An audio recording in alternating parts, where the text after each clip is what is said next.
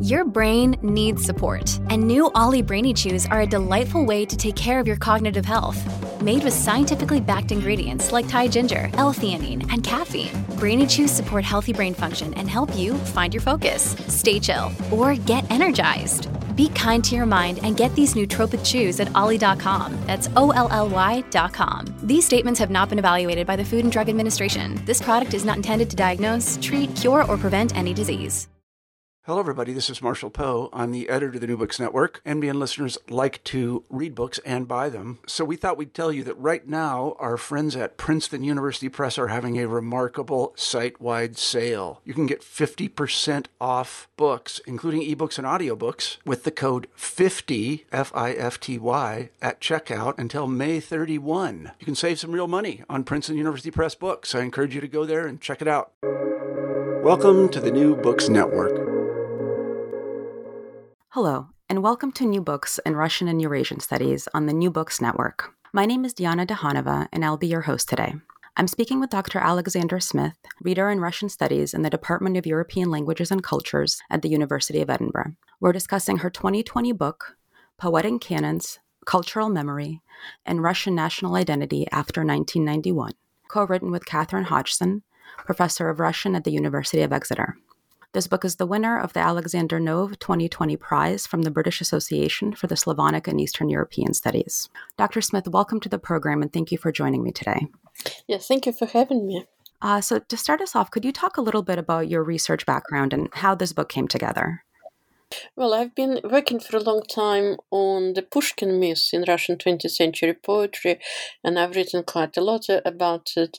And Katharine Hodgson actually wrote a book on Olga Bergholz, but also on women uh, war poetry and several articles on war poets. So it just happened that in 2009, we've decided to apply for a research grant and have a project for three years. So our initial idea was to have a collection of articles and invite different scholars who could write on poetry and on changing poetic canons. So we produced a book. Um, after this project, uh, there were several uh, people who were writing on um, sort of a new approaches really to Russian poetry, on emigre poetry, on the assimilation of some emigre poets into contemporary sort of a canon and so on. But in principle, when we applied for this grant, we were told it would be good actually to have a co-authored book, and we've decided to do it as soon as we finish our uh, first project. So this sort of like an extension of this HSC grant, uh, and we actually worked for about seven years on this book. So that was quite rewarding and very interesting on many levels. So basically, we decided that we sort of have enough knowledge between the two of us to write about different aspects, really, of the canon formation in the post-Soviet period and also we were interested in the way how memory really affects poetry, how we could approach poetry from the point of view of um, some memories really that people express or respond to in poetry. So that's how we've decided to create a conceptual framework framework that relates to Russian identity, but also to the use of different kinds of memories. Mm-hmm. Um, and can you talk a little bit more about the the format of the book and how the your uh, different specializations kind of came together in this project? Well, the book is called Poetic Canons, Cultural Memory, and Russian National Identity after 1991. So it is um, actually has 518 pages. And um, what we've done, we've written a long introduction together. It's about 50 page long, really about the post-Soviet poetic canons, cultural memory, and Russian identity. So we use different approaches to memory and canons, but especially what we found very helpful in an overarching manner to uh, use um, some memory studies that talk about triumphant memory and traumatic memory. So, from our observations, it seems that uh, post Soviet sort of space somehow tends to oscillate between um, traumatic memory and triumphant memory. And somehow, sort of, our project sort of uh, emerged just. Um, at a time when people started talking about memory wars in Russia. So it was quite interesting to see how it really uh, is represented in poetry. So Katharine, for example, wrote a chapter on empire, the appeal of empire and the attempt to propose a new nationalist canon. So she was talking about different people who wrote about empire and some of them were extremely nationalistically minded and imperialistically minded. Um, so she was um, very interested in this, but in some ways we thought that um, these particular people whom she discusses. Of course, from the first glance, they might look different from each other, but they still had some imperialistic tendencies. So she writes quite a lot about Bondarenko, for example, but also Yuri Kuznetsov and even um, Joseph Brodsky and Vysotsky. So she found that they all have some something to say about um, imperial past or imperial future. Then she wrote a very interesting chapter on the canon of war poetry and commemoration, and uh, she mm, discusses some case studies from 1995 to 2010. And what actually emerged from her findings is the fact that if you look at Russian anthologies that were published during the Soviet period, and in the post Soviet period, it seems there is very little difference between them. So, of course, occasionally people might just uh, add some uh, odd poets, but in principle, uh, this particular uh, topic seems to be. Um, very, very similar to the Soviet period. So the canon of war poetry more or less actually stayed this, uh, the same. And we could understand this, of course, in the context of Putin's desire perhaps to appropriate Russian history, to appropriate Russian Victory Day, and so on. So obviously that is used quite a lot. I mean, a lot of Soviet war poetry was used a lot for propaganda and continues to be used um, on internet uh, during various concerts uh, and so on. Then she wrote as well about village poetry, reinventing a lost world, and she talks about Kluyev, Yesenin, and Tvardovsky. And what is interesting that again Yesenin continues to be one of the most popular, if not the most popular poets today. Uh, but she was very interested as well in writing about Tvardovsky because Tvardovsky actually started as a village poet and he was very much opposed to um, Soviet policies under Stalin regarding collectivization. So basically, he's still sort of seen mostly as a war poet who wrote about Vasily Terkin, but somehow she discovered that a lot of people don't really want to recognize him as a as a as a village poet, and he actually was quite uh, devoted to this topic. Um, then I've written a, a, chapter on Russian Gulag poetry and its reception. So basically, what is interesting, there was a huge, huge sort of uh, demand really to publish new anthologies that could include uh, Russian Gulag poetry in the 1990s. And this, of course, coincides with a um, activities of the memorial. It is a special association that deals with personal memories, with personal archives related to Gulag. And it's interesting that there was a uh, there was an anthology produced by Vilensky, who collected a lot of Russian Gulag poetry, but somehow people didn't receive it very well, and they wanted to say perhaps we shouldn't have such a genre as Gulag poetry, perhaps we should talk about prison poetry. So I've found it extremely fascinating this trend somehow to uh, sort of uh, to marginalize this particular type of poetry. And this is precisely related to national trauma, and somehow people still, I think, don't have enough tools really to assess this type of poetry. But of course, on the other hand, because of the strong interest in many poets uh, of this type in the 1990s, we have, for example, some sites that have like an anthology online, or there are some special sites uh, related to Shalamov, and you could find a lot of his poetry there. So I think the internet actually helps still to have this type of poetry visible. Then I have written as well a chapter on rediscovering the religious and elegiac roots of Russian lyric poetry, and I particularly was interested in Soviet underground poets like Bobyshev, for example, and uh, people who were associated with Anna Akhmatova. And I found it very interesting that Akhmatova um, was perceived as a religious poet, really, by many um, uh, younger poets like Bobyshev, for example. Um, and uh, sort of even Naiman, um, in some of the poems that he wrote about Akhmatova, he's using religious imagery.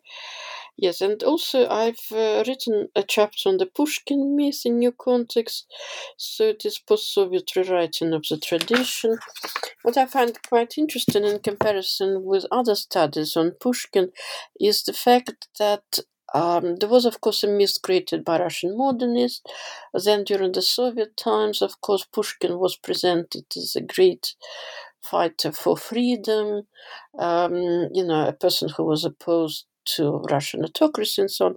But what I find quite interesting that in the post-Soviet period, a lot of poets like Prigov, Kibirov, um, who actually wrote um, in uh, relation to the Pushkin myths, they really wanted to engage with philosophical aspects of Pushkin's poetry or religious aspects. For example, some even uh, religious poets like Olga Sedakova, they became interested really in some of the aspects of Pushkin's legacy that were not really discussed widely during the Soviet period.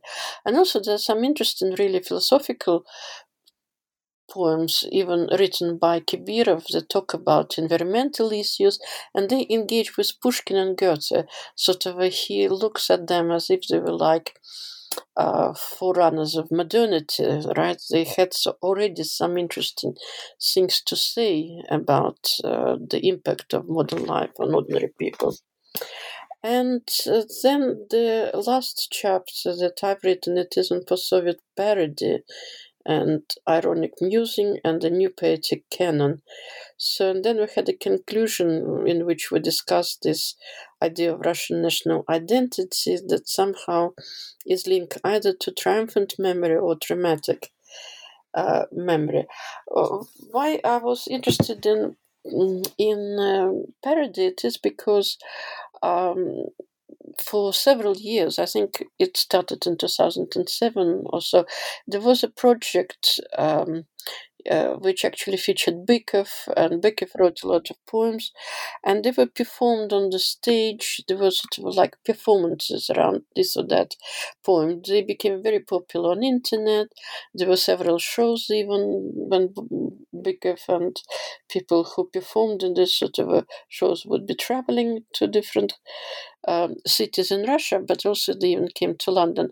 And I was just quite fascinated. They would take, for example, a poem written by Yesenin, right? And they'll try to imbue this uh, poem with some contemporary references. So it had sort of a, a very interesting angle. So people could recognize a poet written in the past, but also they could use this poem as lens, as a lens to look at the present.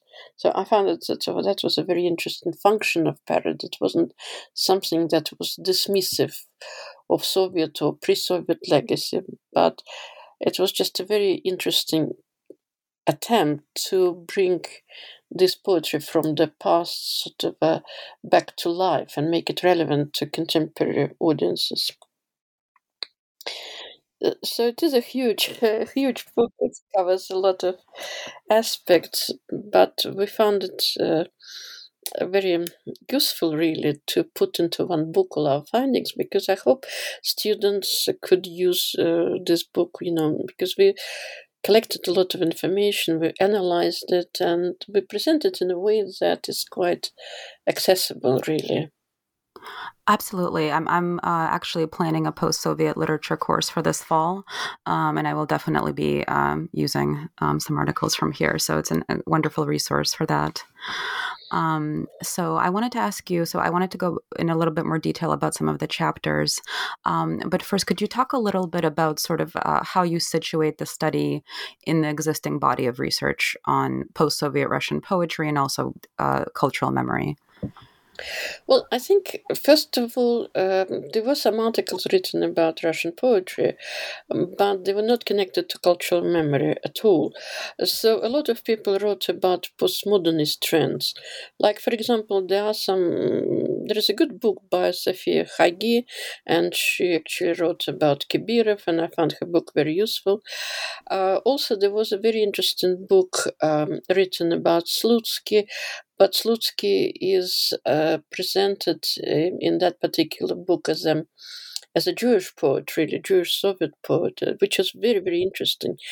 But somehow there was no uh, yes, and there were just uh, sort of uh, numerous articles talking about postmodernist trends, especially in relation to Prigov. You know, like Stephanie Sandler wrote a couple of articles or so, but she actually collected a lot of interesting information about experiments in contemporary poetry. So she discovered some names that were not quite well known before to us, like Alexandra Petrova, for example, mm, who is an emigre poet who lives in Rome. Um, so she actually was quite interested in experimental sort of nature. But what we tried to do, we tried really to look at it in a broader context. We wanted to see, you know, because poetry was always very popular in Russia, and it remains being very popular, especially with YouTube channels, internet sites. Uh, we discovered that there's a huge interest in poetry, and people wanted to go back in time and look at modernist poetry, the Silver Age poetry, and so on. But at the same time, you know, people didn't have really any uh, sort of understanding that uh, somehow all this is very very strange because what happened that with the collapse of the soviet union i think it is quite incredible that already after the perestroika people discovered a lot of trends that were suppressed, like, for example, unofficial poetry, right? Or poetry written in Gulag. There were already some publications coming out. Like, for example, even Akhmatova's Requiem was really published in 1987, quite late, you know, in comparison with the perestroika period, which started in 1985. So many more things were published in the beginning of the 1990s. So what you see, that you, you see a very strange hybrid, really, type of canon because all of a sudden people were reading still Soviet poetry, then modernist poetry, a lot of it was not published before, then emigre poetry, uh, but also post Soviet poetry that was quite experimental. So it was very, very difficult, I think, for readers to be really. Um, well oriented in this space and we wanted to see how actually people wanted to perhaps to conceptualize uh, all these types of poetry that was coming out. And uh, for example, there was a, uh, an attempt to bring some women poets together, like, for example, Women of the Silver Age. There were some anthologies devoted to this. But of course, one of the most important people who wanted really to organize all this material was Yevtushenko, because he published an anthology which is called Strofy veka and his idea was to look at Russian poetry as a, as a window upon Russian history, so to speak. So his, for example, choice of poems was related just to the representation of history. And I find it actually quite strange, but at the same time, we could see that he had a certain position, he had a certain vision of poetry, and he thought that people could read these poems in order to understand some main sort of uh, trends of Russian history, like collectivization, um, Second World War, you know, Gulag, Perestroika, and so on. But I find it that it's sort of a, it's a very very strange um, vision of poetry because it just, to my mind, it was very narrow. So therefore, we wanted to see what other people are doing, and we could see that, of course, there are some sites on internet and they wanted to promote contemporary poets who are quite experimental. So but all this was quite disparate. So and of course i remember in the beginning of the this century, there were some interviews with Chudakova. Although she wasn't talking about poetry, she was talking about Bulgakov and about Soviet authors. And she said, You know, I've realized now that in the past I used to be called a specialist in Soviet literature, but now we don't have such a thing as Soviet literature because now we understand there was literature of the Soviet period right? So, because there was literature that was sub- suppressed, it wasn't published, um, or there was Tamizdat or Samizdat, and a lot of unofficial poetry, but some of the poets whom we used to know as Soviet, they turned out to be not so Soviet, and so on. So, therefore, I think that what sort of made us think about some um, conceptualization really of this poetic space that we wanted just to bring more clarity really and to show to people that some people actually uh, should not look for one Russian canon any longer, like it was done in the 19th century, like you have Pushkin and you have other 19th century poetry who came after him, because it's impossible to have one canon and we discovered that there are really several canons that coexist together, and sometimes even have the same poet, like, for example, Akhmatova, right? On the one hand, she could belong to the anthology on Russian war poetry, and you could say that she's a war poet, but that's not the only thing that you could say about Akhmatova, right? You could see her as well as part of uh, Silver Age culture, so if you are doing an anthology on Silver Age poetry, you would include her there. But also you could see her as a religious poet because she influenced people like Natalia Gorbanevskaya, who became um, very re- religious, and she actually wrote very interesting religious poetry, uh, and she was very much influenced by Akhmatova. So it's quite interesting that you even have the same author who could really be part of maybe three or four canons at the same time. Mm-hmm. Um, actually, so you mentioned how Akhmatova is um, often read as an Orthodox or religious poet. Um, can you talk a little more about how the rehabilitation of religion has influenced this, um, the view of the canon and the development of post-Soviet poetry? I think uh, it is quite an interesting, really question because uh, we see some people who started openly sort of talk about religious feelings, use religious imagery, um, and from uh, that point of view, I think Sapgir is a very interesting case because Sapgir, during the Soviet period, he was mostly known as a poet who was writing a lot of things for children.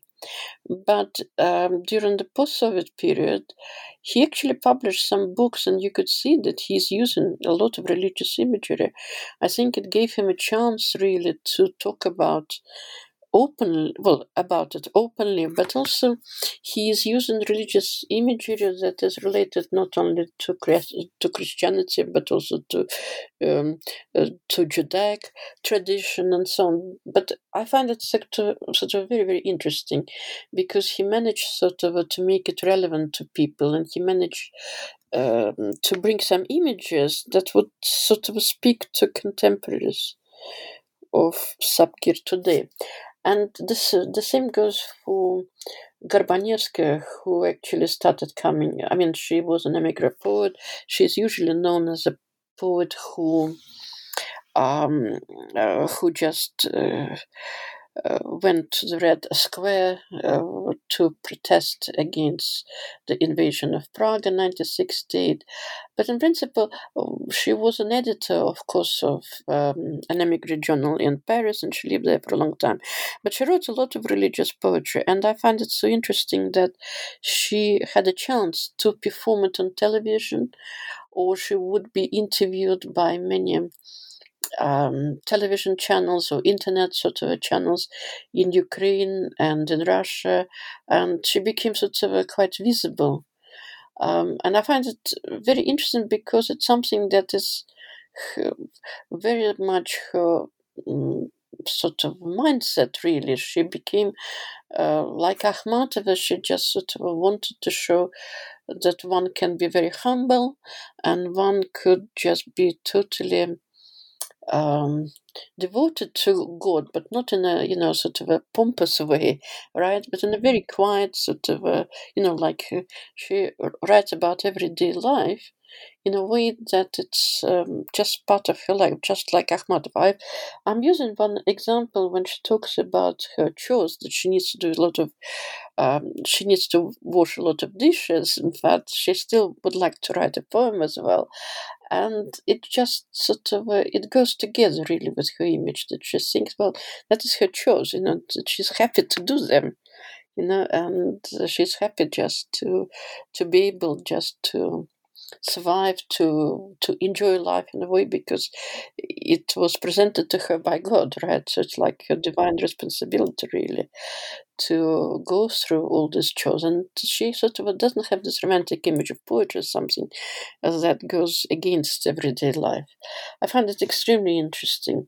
And of course, Olga Sedakova is very much similar to this. Olga Sedakova wrote some elegiac uh, poetry, you know, on death of Brodsky, for example. And she uh, is very much sort of a, a person who brings together classical imagery but also some religious imagery. Like she talks about the Mother of God quite often. She refers as well to her um, idea of um, being uh, of living in truth, really. And what I find quite interesting that she has, for example, an elegiac poem dedicated to her cat, who passed away. And to her, it is a part of this divine sort of a world. Right? She feels that everyone should be commemorated in this world, including cats, including animals. So I find it actually quite refreshing. But of course, it only became possible because of uh, the emergence of many religious communities in Russia in the post Soviet period because Sedakova, for example, gets invited very often by different communities, you know, not only in Moscow but outside Moscow. People invite her to come, for example, to St. Petersburg to a particular church and they organize evenings for her. So um, I find it, of course, uh, it would be impossible to think about it even during the perestroika period. Mm-hmm. Yeah, and I mean, for me, this recalls, um, an, you know, an Orthodox tradition of kind of sanctifying the everyday, and the way that poetry, um, for some of these uh, poets, kind of takes the role of a kind of a yeah, sort of a sanctifying prayer, I guess, is the way I would put it, um, for everyday life. Yes, that's a that's a good term. Yes. um, yeah, just sort of coming from my religious studies perspective. Um, so uh, I wanted to ask about so related to the question of uh, traumatic versus triumphant memory uh, is this role of nostalgia for lost empire, um, which is a key feature of post-Soviet nationalist thinking, of course, um, and this is connected, as you mentioned, to the importance placed on poetry in the commemoration of war. Um, so, could you t- discuss this connection, particularly in terms of the current um, Russian imperial project? Yes, I'm just sort of opening the, I think it is pages 84 and 85. And of course, uh, sort of a Katharine Hodgson, she talks about Brodsky's position as being quite ambivalent. And she, for example, talks about his, his sort of a poem related to Zhukov, Na smert Zhukova. And uh, she actually sees it uh, as a um, as a poem as a poem that lends itself to be seen perhaps as an imperial poem. For example, Bondarenko, who produced a new ZhZL biography on Brodsky, he actually sees this as a as a poem that is very much imperial. Um, but of course, uh, it is sort of uh, an ambivalent, really, poem. And of course, uh, if we think about Bondarenko himself, I mean, already in the 1980s, he was uh, writing quite a lot of poems um, uh, himself. And he, for example, uh, when he writes about Brodsky, uh, he says that Brodsky is the imperial poet because he sees his poem on the independence of Ukraine Ukraine um, as uh, being exemplary of this, has been representative of Brodsky's views. But of course, Brodsky himself didn't want to publish it. He just read it to the public in 1994. So there was just some copies published without really his permission. And sometimes even people wanted to say uh, that it could be just a forgery.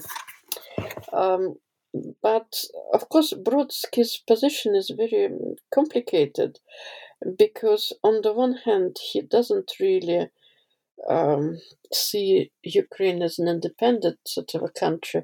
He sees Ukraine as a sort of a, you know, the smaller country that is connected to Russia, and therefore he has a very strange uh, comparison between Taras Shevchenko and Pushkin. So basically, he thinks that uh, Shevchenko is not as good as Pushkin, but it's a very um, it's sort of a I would say um, Ban, uh, misinterprets really uh, Brodsky quite a lot because he says it is a prophetic statement of Ukraine's inability to develop as an independent nation.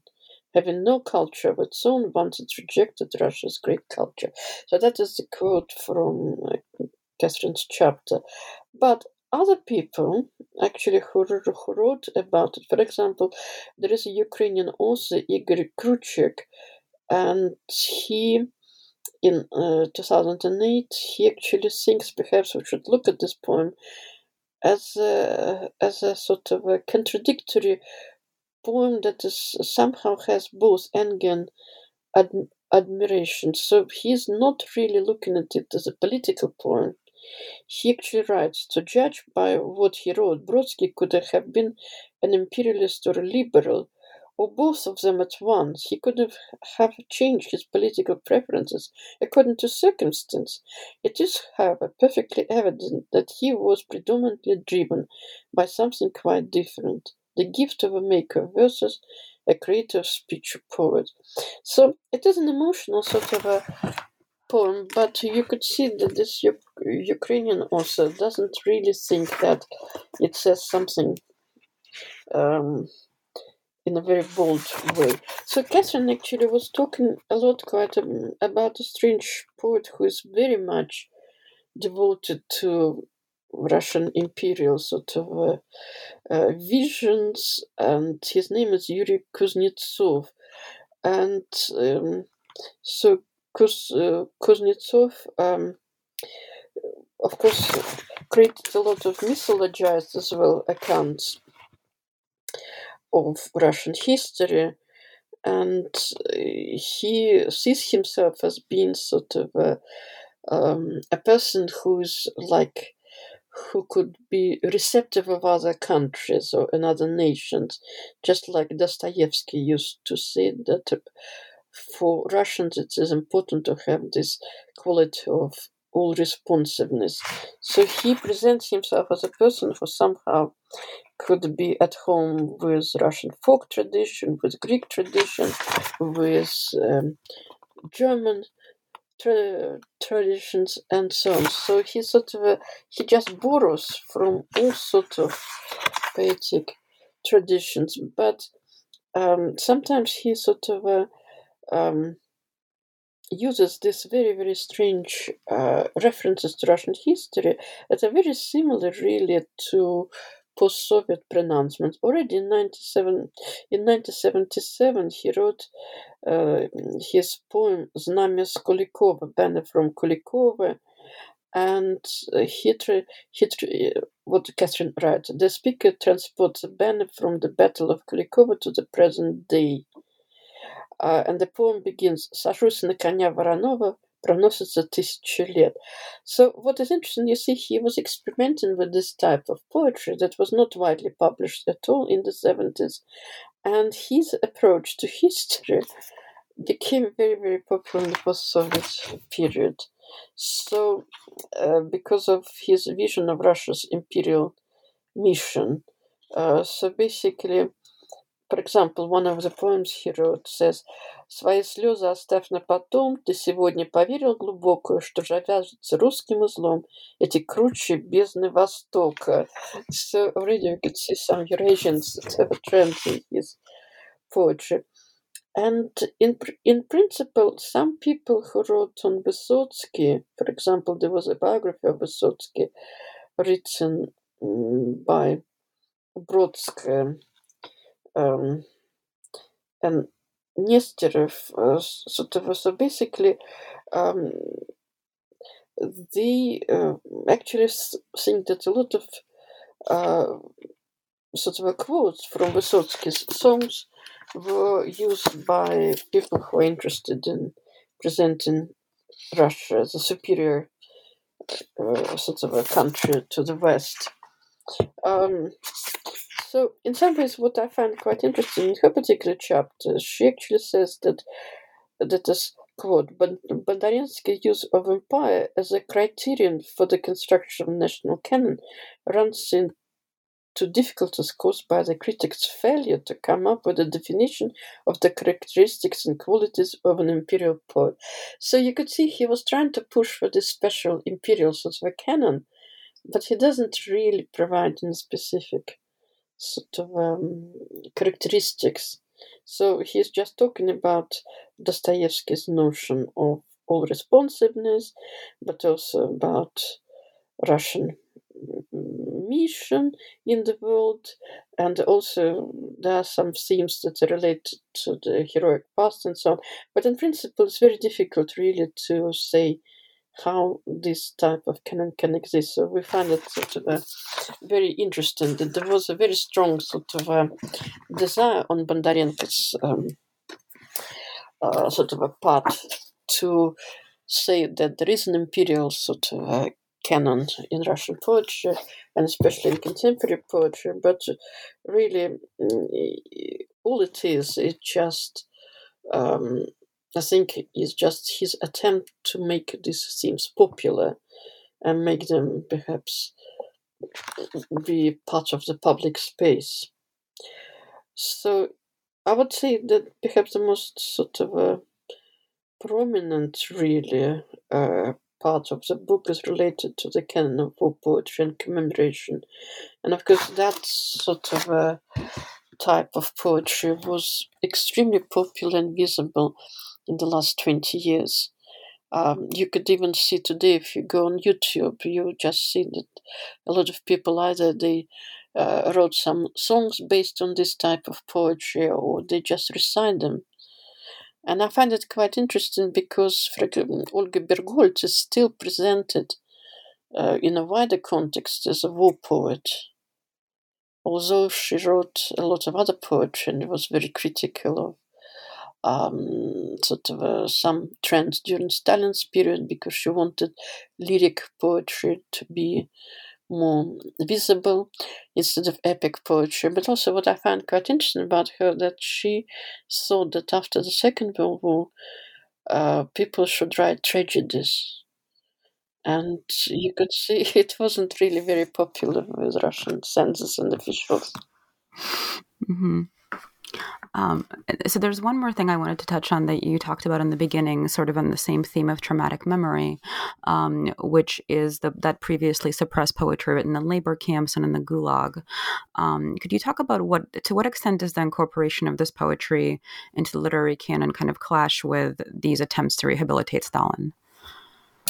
oh, it clashes quite a lot, and that's why, uh, and that's why it is. You know, there is a strong sort of a tendency to suppress it because it makes uh, the whole sort of um, uh, memory of this period very controversial and uncomfortable it actually clashes quite a lot. But that's why I think people who were supportive of um, this organization Memorial, they would be very interested in this type of poetry. And of course, there would be some special occasions when people would organize some perhaps concerts or at least some recitals of poetry in commemoration of uh, victims of Gulag. But of course, on a sort of um, on the wider um, plane, perhaps it's, I think it's this type of poetry became more and more marginalized.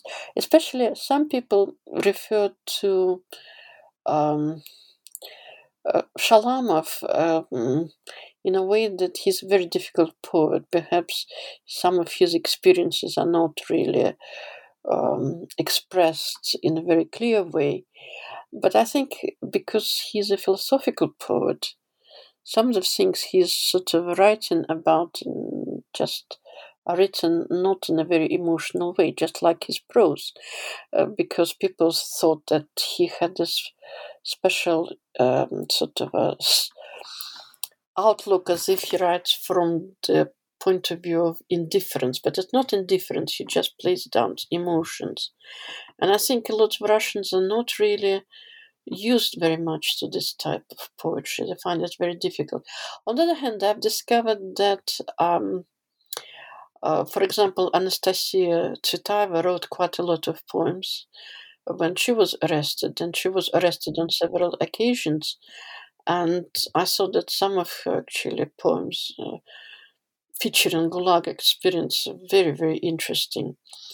And again, I mean, people who are interested in Marina Tsvetaeva, Anastasia Tsvetaeva, there is a museum, for example, devoted to Anastasia Tsvetaeva in Kazakhstan, you know, and people actually very much cultivate her poetry, including her Gulag poetry. So I think perhaps we could say that again that we have sort of a collective memory that exists might be in major cities, but also we have this notion of periphery you know, where people have their own stories and histories, right? For example, um, and her son used to live in Kazakhstan, and therefore she made some friends. Even some friends as well came from different Gulag prisons and so on. So there is a very strong memory re- related to her uh, works, right? And the same could be said perhaps about people who uh, who work on Mandelstam. You know, for example, in Voronezh, of course, in the past there were some festivals, and there will be some conferences dedicated to Mandelstam. So sometimes I think we should look as well at these local identities and local memories rather than one collective memory. I think it makes a lot of sense too. um, because it's very difficult now to say, well, look, I mean, we like this type of poetry here, so everyone should be like this.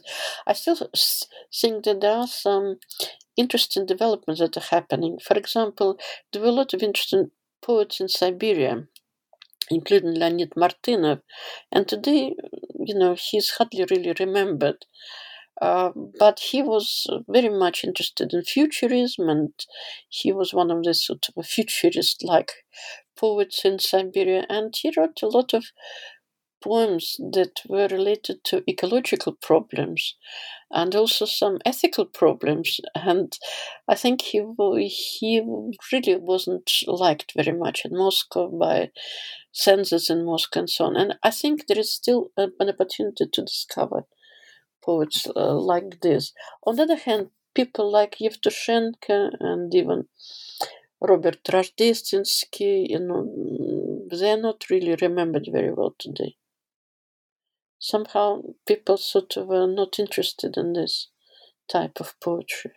That is somehow open to a lot of people, that actually talks to masses, so to speak, you know, because they used to have these performances uh, for a large audience, you know, even used the football field for this sort of things. But now I think people are more interested in poetry in a different way. I think they are more interested in more intimate sort of spaces where they could perhaps meet with friends and recite some poems or go to certain websites or create some um, groups on social media and would discuss certain type of poets whom they like. I find it very interesting. So we have sort of like different types of communities uh, nowadays. And I find myself wondering. I mean, I know this is maybe a little bit tangential, um, but how this is impacting liter- literature education, particularly poetry education, and how young people are, are sort of being exposed to poetry um, who are growing up now. Yeah, it's a very good question because, of course, we wrote as well about the educational canon. And of course, there is a strong trend to use certain poems for school education. And uh, I know, for example, um, in the end of the 1990s, you know, people became very interested in Brodsky. And of course, um, I was actually talking to a couple of friends of mine who are teachers in St. Petersburg, and they said it's actually difficult to teach Brodsky. People, you know, they find it very difficult to teach him. But at the same time, there are a lot of bards nowadays, of people who just write their own songs. Even some of them became very popular, like Surganova, for example, right? So they started sort of using Brodsky's poetry for songs. And of course, young people picked up this type of poetry through the exposure to songs. And at schools, I notice as well, sometimes on YouTube, you find some clips of different evenings. So kids actually perform poetry as a song. So perhaps, you know, in terms of the classroom, they might just read a couple of poems. But in terms of their interest, really, they go beyond this and they have their own sort of um, com- uh, competitions for reciting poetry, or they use some poems as songs. And I would say, of course, this might be due to the film uh, that promoted a lot of poetry. It was this Ironia судьбы или с легким паром. And people became quite attracted to this idea that you could write songs based on poetry. oh yeah, absolute cultural classic, of course. Uh, for for anyone uh, who's from uh, the former Soviet Union will recognize that title. Um, so uh, as we get to uh, the end of our conversation, I wanted to ask you uh, what you're working on now, if you wouldn't mind giving our listeners a preview. Well, um, I think it would be a, sort of safe to say that I have a book that is going to be published in the end of the year. It is a credited book with my friend from London School of Economics, um, and it is uh, called um, Dialogism and Authorship. Um, it is a film adaptation of Russian classics. So I've written a chapter for this, but also we wrote an introduction, and it will be published by Edinburgh University Press. We've just submitted the final version in the end of April. Oh, wonderful! Congratulations. Yes, uh, thank you. That was sort of you know it took a long time as well to to do it. So I think about two years, you know, from the point when we started collecting abstracts and so on. Uh, but it's a a very interesting book. I'm quite actually happy with this, and it took uh, me into a different direction. But at the same time, it it was interesting to see how some canonical texts or canonical authors were reinvented, really, both in Russia and outside Russia, like in France or in America. For example, we have. Um, a couple of chapters that deal with the reception of Chekhov and of course uh, how Chekhov was modernized uh, recently in some of the films based on his stories of plays. So that is uh, quite interesting. But I also wrote a chapter on um, Avdotia Smirnov's adaptation of Tur- Turgenev's famous novel Fathers and Sons, and she turned it into a television serial. So there were four episodes, and I found that she made it very glamorous. You know, somehow she wanted to make it similar to life in Russia today uh, that is enjoyed by very rich people. But at the same time, I felt that there was a lot of nostalgia, imagined nostalgia for this pre-revolutionary period, you know, because Odintsova looks so glamorous. She has beautiful hats, beautiful dresses, and a lot of uh, jewelry. So it was quite interesting that she reimagined Odintsova almost as a heroine of our time. Great.